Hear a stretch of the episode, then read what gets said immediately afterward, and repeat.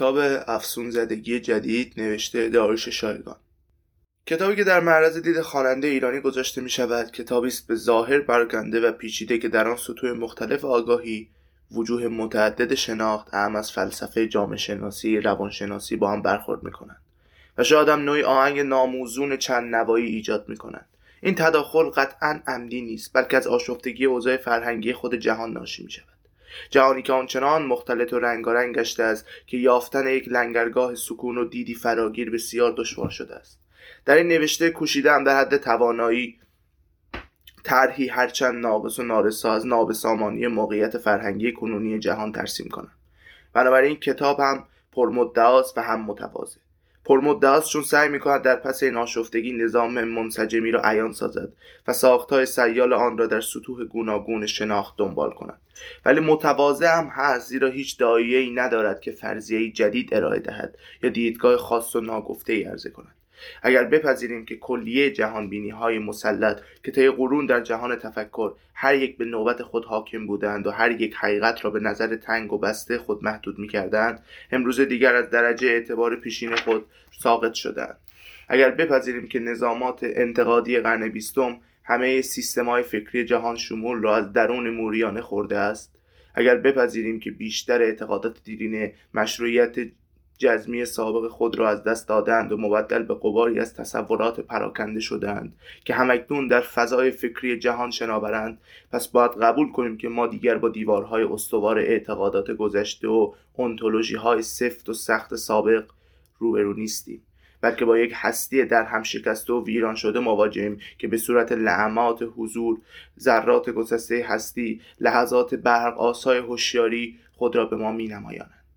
آنچه فلواقع در جمعی مراتب جهان و همه سطوح شناخت خود نمایی می کند اصل همبستگی متقابل همه جانبه است این است چنان که در مقدمه این کتاب به تفصیل بیان شده در کلیه سطوح فرهنگی، فلسفی، اجتماعی و تکنولوژیک منعکس است و بیشک جهانی رنگارنگ، شهر فرهنگوار و به قایت متلون پدید آورده.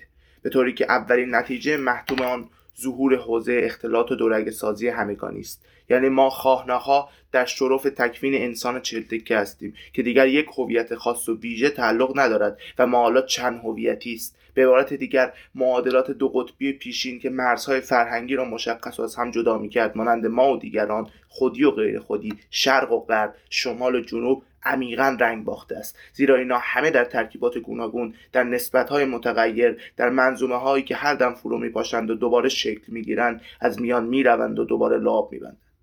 کوتاه سخن آنکه ما شاهد ظهور نوعی آگاهی ای هستیم که تمام سطوح هوشیاری بشر را از عصر نوسنگی تا عصر اطلاعات در بر می‌گیرد. از سوی دیگر انقلاب الکترونیکی دو دهه گذشته به این پدیده دامن می‌زند و با و با بازنمودن جهانی که در آن واحد یعنی در زمان واقعی به هم متصل است و بیواسطه می‌توان با هر نقطه آن ارتباط آنی برقرار ساخت مجازی سازی را در سطح جهان تعمیم داده است.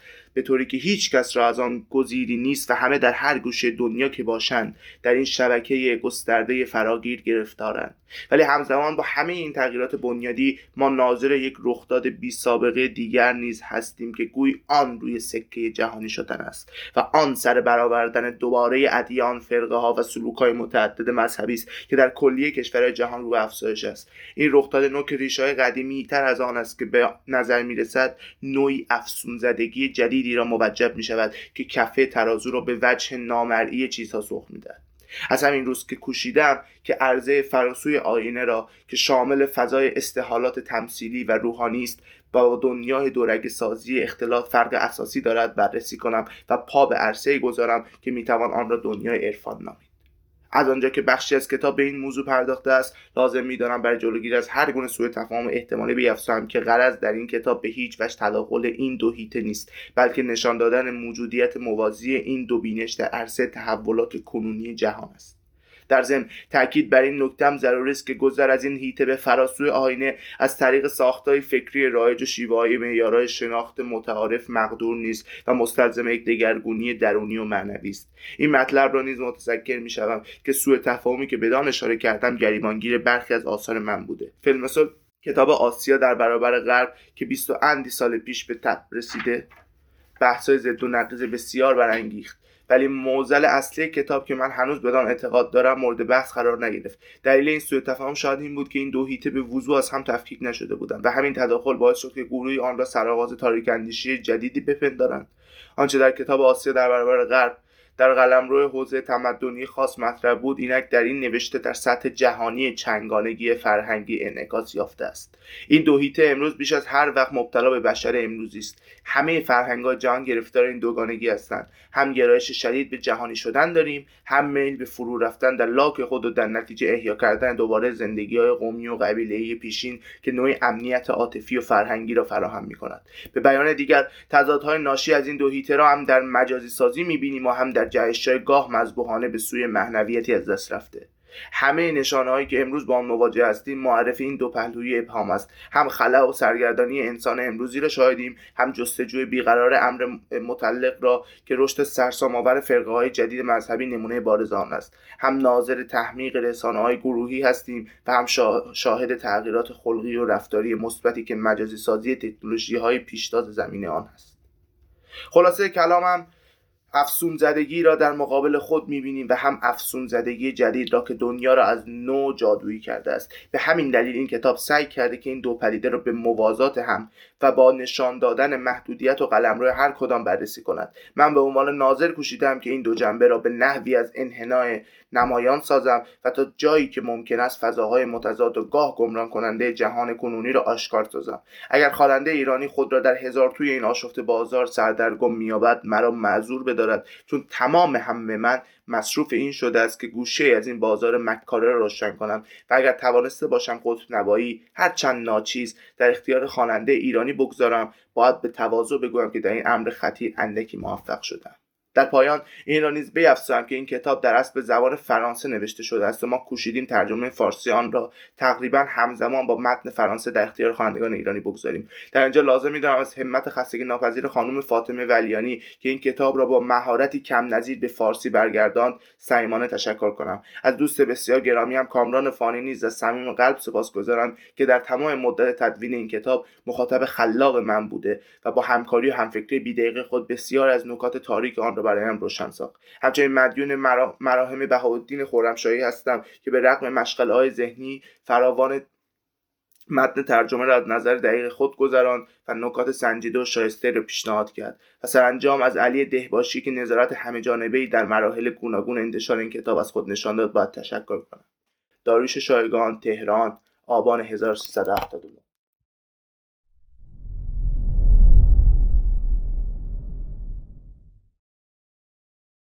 مقدمه. دنیای آشفته که در آن به سر می‌بریم به گمان من نقطه تقارب سه پدیده همزمان است که به نوعی به یکدیگر وابستگی متقابل دارند افسون زدایی تکنیک زدگی و مجازی سازی. مراد من از افسون زدایی پس زدن کلیه صور تمثیلی و فراافکنی ها و بازگرداندن آنها به درون روان انسان است. به عبارت دیگر غرض تخلیه همه نمادهای کیهانی است که پیش از این به جهان شکوه و سحر میبخشید و آن را جادویی می‌کرد و محو شدن آنها اینک آسمان سرشار از اسطوره و تصویر را به فضای خالی یک دست و هندسی تبدیل کرده. اما از آنجا که انسان بدون فراافکنی قادر به ادامه حیات نیست همکنون شاهد پیدایش پدیده معکوس هستیم که می‌توان آن را به افسون زدگی جدید جهان تعبیر کرد. این افسون تازه با افسون پیشین تفاوت فاحش دارد و در قالب گونه جاندار پنداری تکنولوژیک تجسم می‌یابد. ویرانی دستاوردهای عصر روشنگری و تضعیف فزاینده جهانبینی مسلط نیز به نوبه خود سبب شده است که همه سطوح پسرفته آگاهی دوباره سر برآورند. به طوری که توالی تاریخی جهانبینی ها جای خود را به همزمانی همه سطوح آگاهی داده است. از آگاهی نوسنگی تا آگاهی عصر اطلاعات. همراه و همسو با این دو پدیده انقلاب الکترونیک و انتقال آنی امواج پدیده ای را برمغان آورده است که کمتر از آن دو دیگر نو و غریب نیست. مجازی سازی اکنون در کنار جهان محسوس آفریده های تخیل جوشان انسان مدرن جهانی مجازی پدید می آید که دست کم در ظاهر به جهان شاعرانه اسطوره‌ای تخیل شبیه است و بی آنکه به همان مرتبه وجود متعلق باشد. ویژگی این سه پدیده در هم شکستن هستی شناسی های کلاسیک است. این در هم شکستگی واقعیت دیگری را عیان می کند که نتیجه منطقی آن نیز هست. ارتباط همه جانبه و متقابل در سطحی بسیار گسترده و ارتباط و همبستگی متقابل در همه ابعاد واقعیت جلوگر است. در ساعت فرهنگی روابط شکلی ریزونوار مییابند. و نوعی الگوی مرقع یا معرق ایجاد می کنند که در آن تمام فرهنگ ها موزاییکوار در کنار یکدیگر جای می گیرند و در فضای مابین حوزه های ترکیب و اختلاط فرهنگی ایجاد می کنند در بعد شناخت این پدیده در وجود طیفی از تفسیرهای گوناگون متجلی می شود از آنجا که حقایق عظیم متافیزیکی که بنیاد هستی شناسی های پیشین بودند اکنون بیاعتبار شدند هستی در هم شکسته خود به فرایند پایانی از تفسیرهای گوناگون تبدیل می شود از این پس هر کس صلاحیت دارد جنبه های مختلف وجود را بر مبنای ارزش های ذهنی خیش تحویل کند. در بعد هویت ارتباط متقابل در پدیده‌ای که می‌توان آن را چلتکگی نامید متجسم شود. در پراکندگی و گستردگی هویت های چندگانه که مشخصه آنها در کنار هم قرار گرفتن و روی هم افتادن آگاهی های گوناگون است به گونه ای که دیگر هیچ فرهنگی به تنهایی یارای آن را ندارد که پاسخگوی گستره آگاهی وسعت یافته بشر باشد. در بعد رسانه ها پدیده مجازی سازی شبکه ارتباط متقابل را در مقیاس جهانی گسترش داده است. مجازی سازی پدیده لحظه ای بلاواسطه و همه جا حاضر است. از این رو ما علاوه بر فشردگی زمان و مکان شاهد ترکیب حواس و شیوه های چند حسی ادراکیم. و اما در بعد علوم الگوی تمامیت نمای جدیدی پدیدار شده که از سنویت دکارتی فراتر می رود و به موجب فرضیه مطروح آن شبکه پویایی از ارتباط های همه جانبه و متقابل در تمام سطوح واقعیت پدید می آید خلاصه کلام آنکه همه این رخدادها جهت واحدی دارند و آن ترد و رد عقاید یک دست و یک پارچه یعنی ذره های بنیادی ماده و نظام های فکری درخت شکل است. در عوض به اندیشه سیار به پرورش همدلی به دورگگی و باروری متقابل فرهنگ ما ارج می نهند البته بعضی با این تغییرات در ستیزند و با همه توان با آن مبارزه می کنند در تقابل با جهانی شدن پدیده ها ملی بست و تنگاندیش تجدید حیات مییابند و در تقابل با اختلالات فرهنگ سرسپردگی به قوم و قبیله و دلبستگی متحجرانه و در خود فرو رفته به هویت فرهنگی دوباره جان می‌گیرد. اما به باور من علا رقم مقاومت هایی که اینجا آنجا سربر میدارند این پدیده کلی در نفس خود برگشت ناپذیر است و ستیز مخالفان واپسگرا نمی‌تواند مانع حرکت آن باشد. فی‌المثل جذابیت کنونی اندیشه بودا به ویژه در غرب ناشی از همین وضعیت است. هستی شناسی در هم شکسته اندیشه بودا بینش سینمایی آن را از لحظه های گسسته لحظه هایی که حیات آنها در هر دم با ناپدیدیشان همزمان است و جرقه های پی در پی آنها توهم استمرار تداوم و پیوستگی را به وجود می آورد با بینش متکثر و لحظه گرای جهان کنونی کاملا هماهنگ است. از سوی دیگر متفکران رمان نویسان پیرامونی که اتفاقا در قلمرو تعاطی فرهنگا فعالتر از دیگرانند در آثار خود مزامینی چون تفکر ارتباطی اختلاط دورگگی و قربت را مطرح می کنند زیرا همبستگی متقابل با مرتبط کردن فرهنگا به همه گونه آمیزش و ترکیب مجال بروز می‌دهد. این منطقه اختلاط یا حوزه پیوندزن دورگ سازی نمونه اعلای منطقه برزخی است. منطقه است که دورگگی ها به معرض دید می‌گذارد. ویژگی های تازه و ناشناخته آن را برجسته می کند جنبه اختلاطی آن را برملا و تناقضهای بیشمار آن را آشکار می سازد این منطقه علاوه بر آنکه در زمینه آفرینش هنری به قایت بارور است نمونه آن آثار بزرگ ادبی آمریکای لاتینی یا انگلیسی هندی.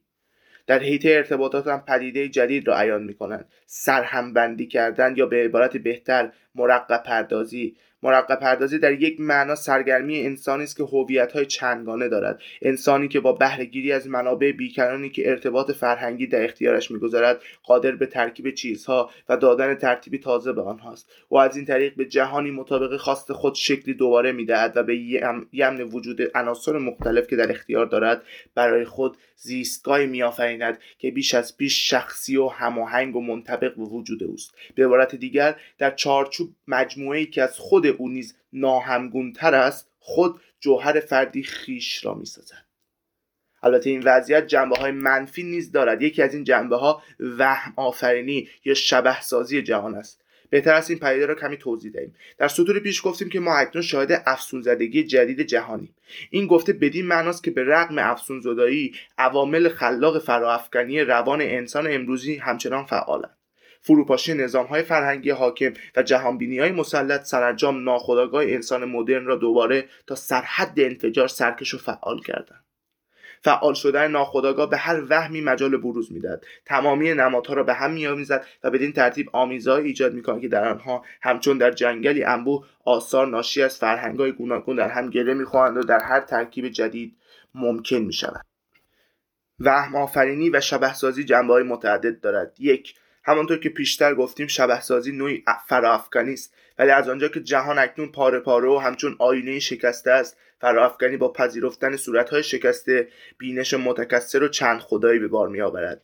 و از رهگذر مجازی سازی موجب پیدایش نوعی جاندارپنداری یا آنیمیسم تکنولوژیک می شود دوم با توجه به اینکه جهان روح و نمادهایش از افق هستی شناسی بیرون رانده شدن شبهسازی به جای آنکه به هیته فرشتگان راه یابد ارواح و اشباح میآفریند. چرا؟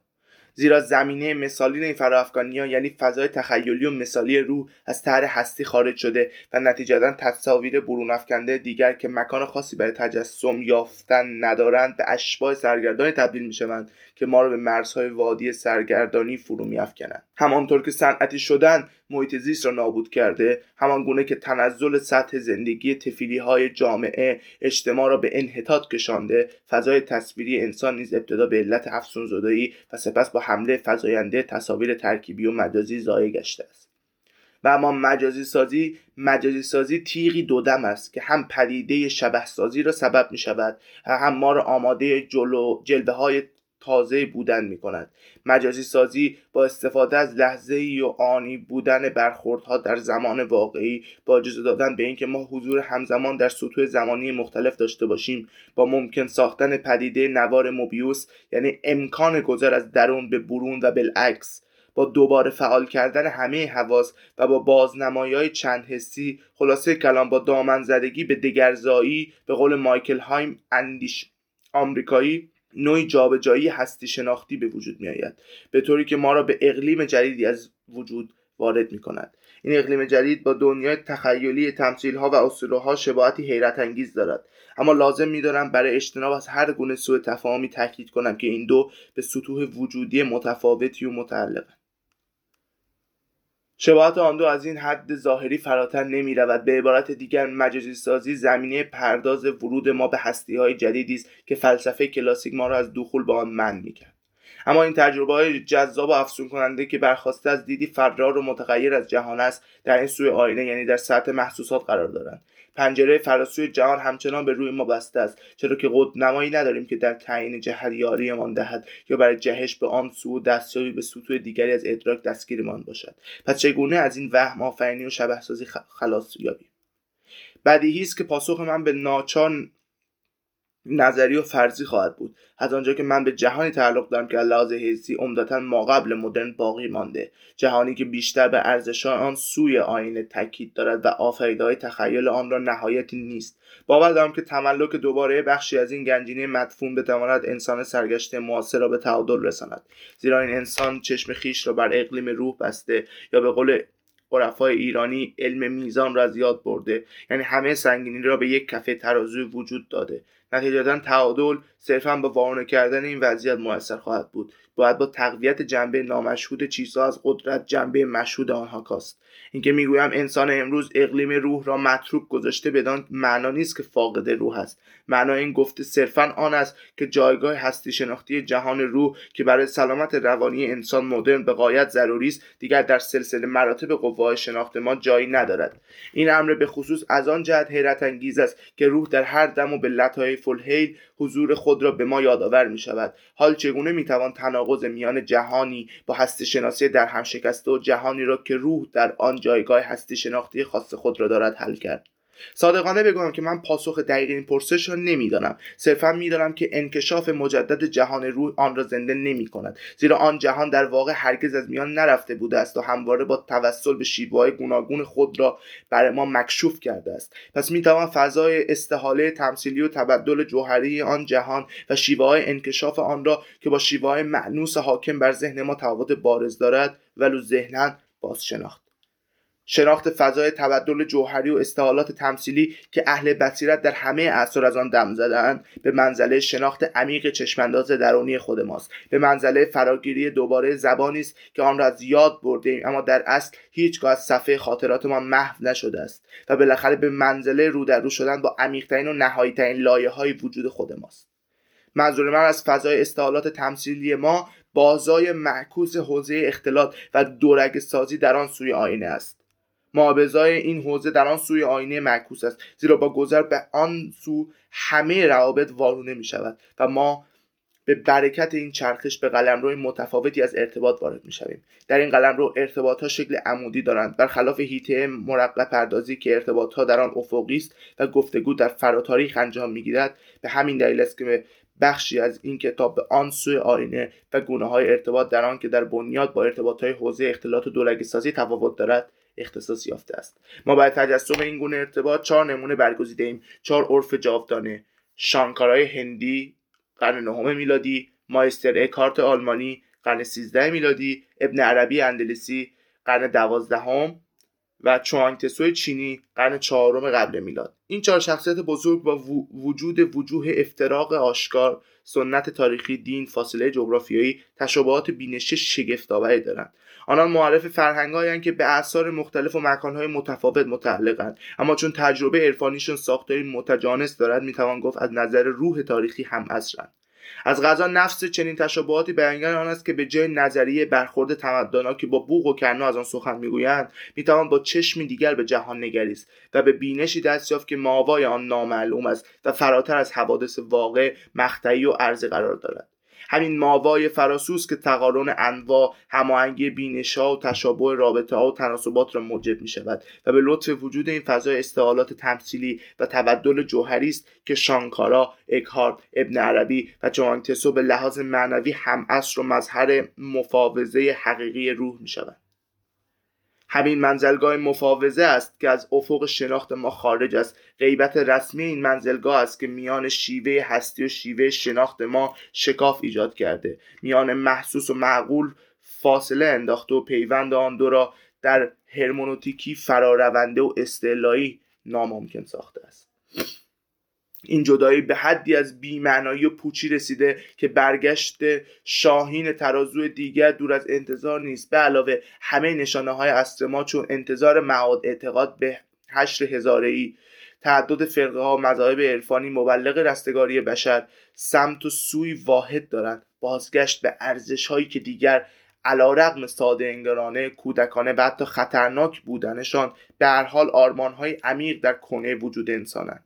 این چرخش اگر قرار باشه که واقعا انجام گیرد باید از همان مکان حبود نشأت بگیرد. از همانجا که ماجرای مدرنیته آغاز شد. از همانجا که اقلیم روح از افق نگاه انسان بیرون رانده شد. اقلیمی که ناپدیدی آن جهان ما را تکه تکه کرد. موجب افسون زدایی طبیعت شد. ما را به سوی تجربه مخاطراتی کشان از آن گونه که فاوست به آن تن داده بود. علم مدرن را پدید آورد. انسان را به ورطه آشوب تاریخ پرتاب کرد. نهیلیسم و همسطحی ارزشها را در پی آورد و سرانجام سبب در همشکستگی جمعی هستی شناسی گشت. این جایگاه حبوط غرب و تجلیگاه مدرنیته است. از همین مکان است که باید چرخش انجام گیرد. چرخشی که لاجرم معنوی خواهد بود. زیرا همچنان که واگنر در پارسیفال می‌گوید تنها همان سلاح زخم آفرین مرهم است بر زخم. اکنون زخم و سلاح را تنها غرب است که در ید خیش دارد و هم اوست که باید آنها را به کار گیرد. اگر نوری باشد جز از غرب نخواهد آمد. قیصری قرن هشتم هجری در شهر خود بر فصوص الحکم ابن عربی عبارتی پرمعنا دارد. در روز قیامت طلوع شمس اهدید از مغرب مظاهر خلقیه است. مراد از مغرب در اینجا از محلال عالم اجسام است. در روح که به اصل خود رجعت می کنند وضعیت روح به مسامه جسب لطیف است که در قیامت صغرا یعنی مرگ در روان انسان متمثل می شود و در آن تمام صور اعمال و ملکات که در قید حیات انباشته شده بودند به صورت تمثیل ظاهر می شود البته گفته قیصری در باب روز هشت رو آنچه ما از آن به منزله تضعیف و تحلیل فرایندی تاریخی سخن می‌گوییم. به سطوح یکسانی از واقعیت تعلق ندارند. ولی این نقل قول استعاره است که روشنگر جنبه نمادین و دو پهلوی غرب به مسابه پایان و آغاز دوباره است. اصلا همه نشانه هایی هم که ما با آنها مواجهیم قرایانی از ابهام و دو پهلوی واقعیتند هم با پویایی جنون آمیزی روبرو هستیم که در جستجوی جهشی به آن وجه چیزهاست و هم با سنگینی و سقلی بازدارنده که به تکنیک زدگی مصرفگرایی و کودک ماندگی مجال جولان می‌دهد. هم خلا و فقر وجود را شاهدیم هم جستجوی مذبوحانه امر مطلق را که تکریم دوباره فرقه های گوناگون آین عرفانی تجلی آن است. هم ناظر تحمیق همگانی توسط رسانه هاییم هم گواه دگرزایی جدیدی که مجازی سازی زمینه پرداز آن است. هم افسون زدایی را در پیش چشم داریم هم فراافکانی های تازه روح را که خود نوعی افسون زدگی جدید است. به قولی ما به عصر پست گام نهادیم. پست فلان پست بهمان پست مدرنیست پست کلینالیست پست فمینیست و غیره. اما باید دانست که پذیرش دوباره سرزمین روح تنها با اعاده سریح حقوق خرد ممکن است. برای آنکه فردیت شکوفا شود اتفاقا انسان باید محیطی عرفی زندگی کند که در آن میان دین و سیاست پیوند مستقیم نیست. حاکمیت با قانون است و انسان تحت حمایت نهادهای اقلایی و دموکراتیک قرار دارد که از او در برابر دو مصیبت زمان محافظت می کند یک ارعاب انعطاف ناپذیر نظام های سرکوبگر و جلال بی و شر امر قدسی که از دل اثار دوباره سر بیرون می آورد به اعتقاد من ضرورت مبرم یک حقیقت دوگانه که در حال حاضر رستگاری بشر در گرویان است از همینجا نشأت می‌گیرد. بدین ترتیب بار دیگر به دامان دوگانگی آشتی ناپذیر اسطوره و عقل و رابطه دیالکتیکی مانت جمع آن دو میافتیم. با ترد یکی و قبول دیگری یا با آمیزش و اتحاد آن دو در ترکیبی ناممکن نمی‌توان به بینشی منسجم دست یافت. اسطوره و عقل به دنیاهای متفاوت متعلقند. گذر از یکی به دیگری با توسط به معیارهای معرفتی فلسفه سنتی مقدور نیست. جهشی کیفی یا به عبارتی گسستن از یک سطح و پیوستن به سطح دیگر را میطلبد. برای تعیین حدود قلمرو هر یک باید آنها را از یکدیگر جدا کرد و هر یک را در طبقه مستقل تحت نظام معرفتی خاص خود نشاند. از همین روز که نظریه حقیقت دوگانه که اساتید فلسفه دانشگاه پاریس یا به قولی پیروان لاتینی ابن رشد در قرون 13 و 14 میلادی ترویج می‌کردند. در روزگار ما هر روز بیش از روز درست و استوار مینماید.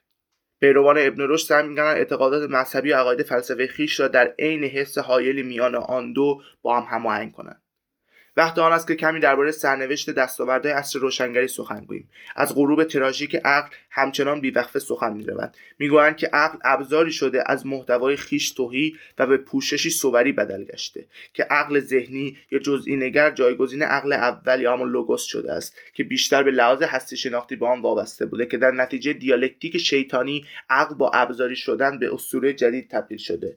آدورنو هورکمایر که خرد در تکنیک گم گشته و به تکنیک زدگی بدل یافته است. دیگه. که مجازی سازی این آخرین شکل تکنیک جبران به کشتن قوه خیال منجر شده است. بودیریار همه اینها از لحاظی درست است. در اصل اگر این دگرگونی ها نبود شاهد دنیای تکه تکه و متکثر و هستی شناسی در هم شکسته نمی بودیم. می توان همچنان بر ویرانه های سوخته نابود شدگان نشست و زاری کرد. استوره وجود عقل. اما اگر این نابودی های پیاپی نبود آیا ما امروز همین انسان افسون زدوده بودیم و این چنین روشنبین؟ به قول دوست درگذشته هم پیر سولیه گفته او را با یاری حافظه نقل می کنم تکامل فلسفه از ارسطو تا دکارت عبس نبوده است. بدون چنین تکاملی ما در محله کودکی مانده بودیم. برای رسیدن به چنین محله تلاش نیروی خارق‌العاده نفی لازم بود. به اعتقاد من تاسف خوردن بر فرایند نهیلیسم در معنای مورد نظر نیچه کشاندن انتقاد تا مرز ناامیدی و حسرت خوردن نوستالژیک بر به یغما رفتن متافیزیکی پیشین کاملا عادی از فایده است. اعتقاد دیگر من آن است که ماجرای مدرنیته حرکتی عظیم برای خلاصی بشر از قید قیمومتی مضاعف بوده است. قیمومت شوکت قدرت سیاسی و قیمومت قداست امر لاهوتی کانت. و اگر اکنون از جذب دوباره اقلیم روح سخن می‌گوییم منظور به هیچ رو آن نیست که باید دنیاهای به خاک سپرده را احیا کرد بلکه می‌گوییم باید با عنایت به نیمه پنهان چیزها با بازپس دادن سهم روح و وجه تمثیلی به آن تعادلی دوباره بخشیم. در غیر این صورت بیماران روانپریش علاج ناپذیری خواهیم شد. درست است که رشد مدرنیته ما را از قید خودمحوری پنداری تنگ نظرانه بینش های تئوکراتیک گذشته رها کرد. در این حال باید پذیرفت که به رسمیت شناخته شدن منزلت روح نیز در حال حاضر ارتجایی نیست و حتی می‌تواند وجود ما را کاملتر کند. به عبارت دیگر می‌توان تمامیت و فردانیت روانی ما را به ما بازگردانند. بدین ترتیب انسان علاوه بر آگاهی تند و تیز خود پنجره ذهنش را بر جنبه دیگر چیزها نیز خواهد گشود می‌توان دستاوردهای عمده این حرکت آزادی بخش را به طور خلاصه بیان کرد. بدون چهار قرن جدایی میانی دین و سیاست یعنی سکولاریسم هرگز به مفهوم عرفی دموکراسی دست نمیافتیم بدون نگرش ریاضی گالیله به عالم شاهد پیدایش علوم طبیعی نمی بودیم بدون داروین و انقلاب زیست شناختی از تطور و تکامل انواع بیخبر بودیم. بدون فروید و روانشناسی لایه های عمیق ذهن سازوکار سوابق حیاتی و زمین ناخودآگاه را نمیشناختیم. پس می توان گفت که حرکت های اینچنین که نسبت به وضعیت پیشین امور جنبه منفی دارند سازنده آگاهی انسان مدرن هستند. انسان مدرن همه امیال خود را تا حدی عینیت داده است. همه نهادهایی که تصور آنها به ذهن میآید تأسیس کرده و همه افکاری که تردشان را در ذهن داشته به محله اول آورده است. خلاصه کلام او درون خود را از انواع و اقسام مصنوعات عینیت بخشیده و به برون ریخته است. ملال احساس پوچی و پریشانی او این انتقاد افراطی را که همه چیز را به زیر سوال می‌برد و از بیهودگی و پوچی موفقیت های بشر سخن می‌گوید و بالاخره یاد و دریق وضعیت آرمانی که پیشتر بود و اکنون دیگر نیست همه و همه از این خالی شدن درون نشأت می‌گیرد. پیام آوران آخر زمان درباره آنان چه خواهند گفت؟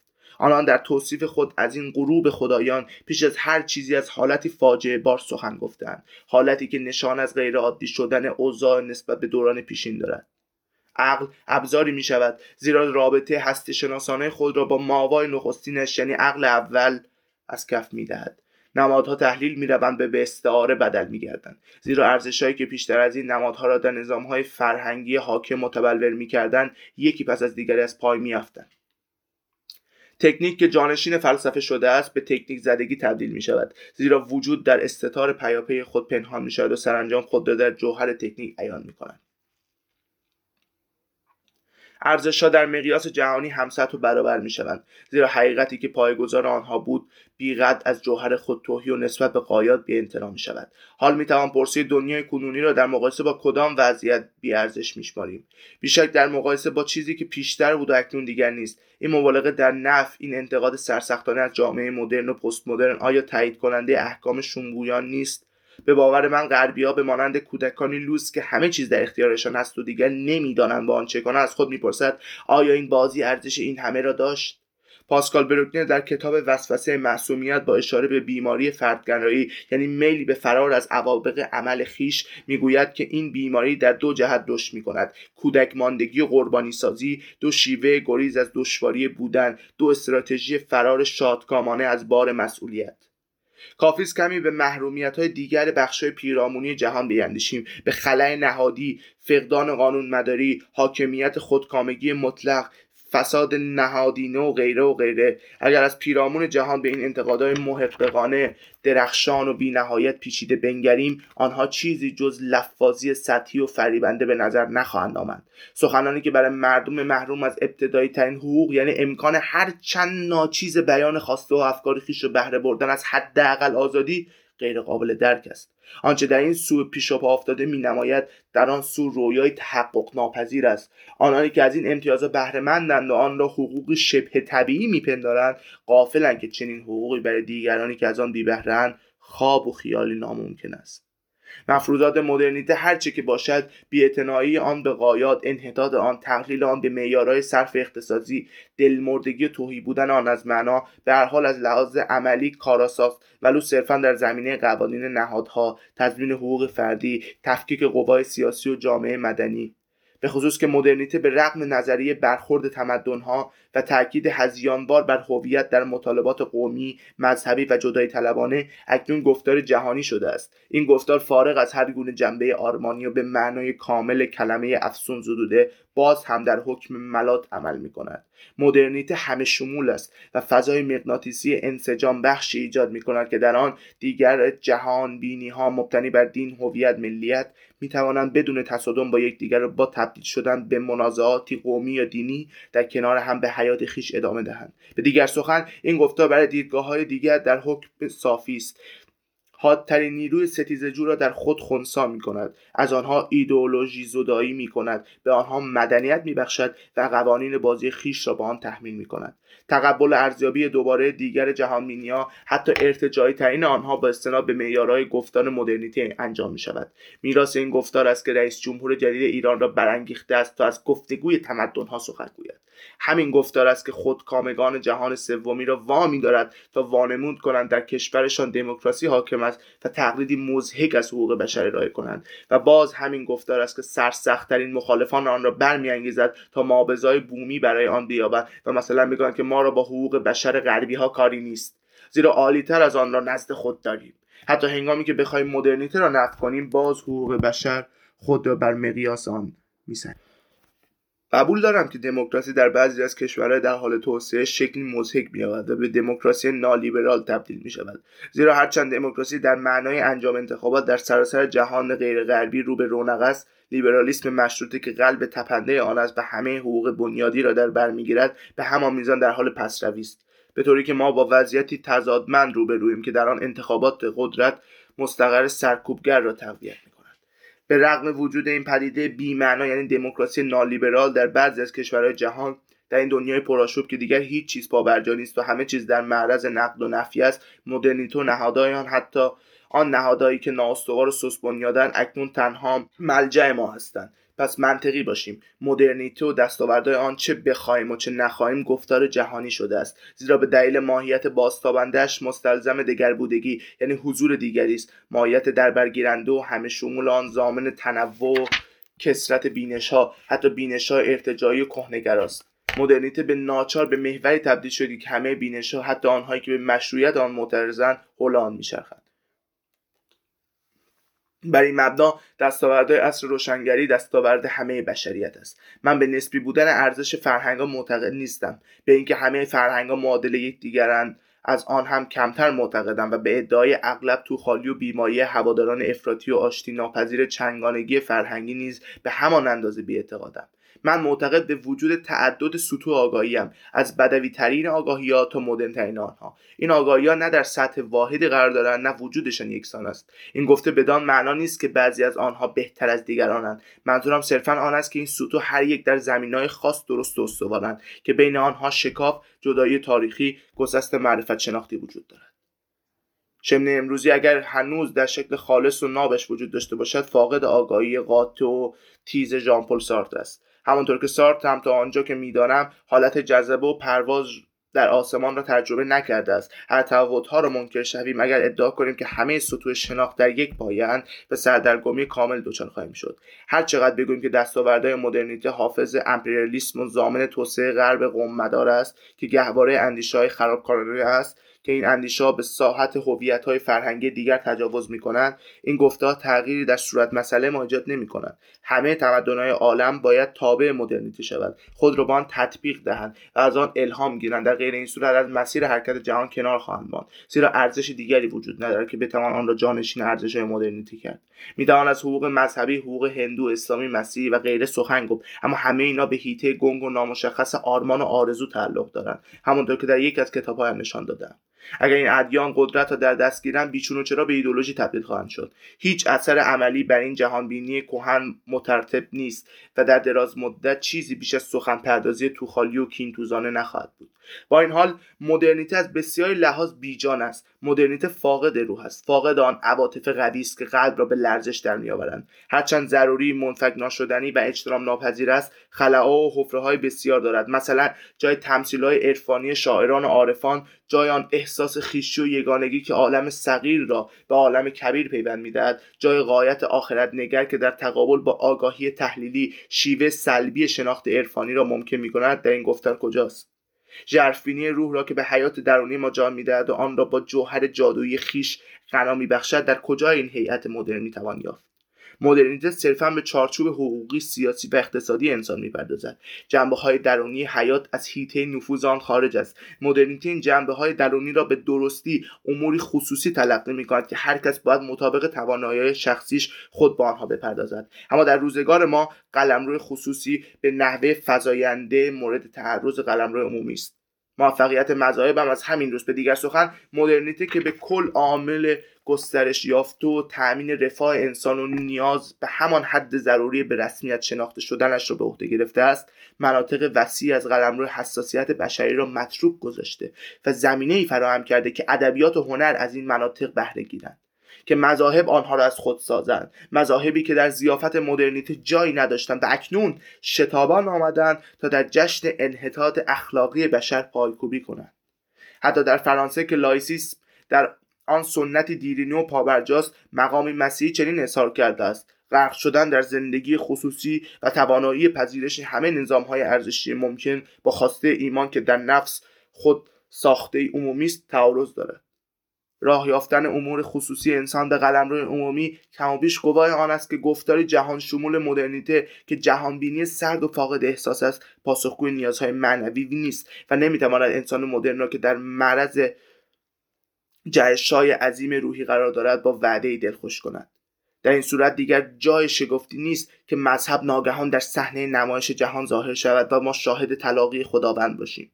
زیرا در میان همه آینای نخواسته جهانبینی دینی با فاصله بسیار پرشورترین رنجمندترین و تمانترین راه درمان را در آرامش بخشیدن به انسانی است که تمدن مدرن او را از خود بیگانه کرده است.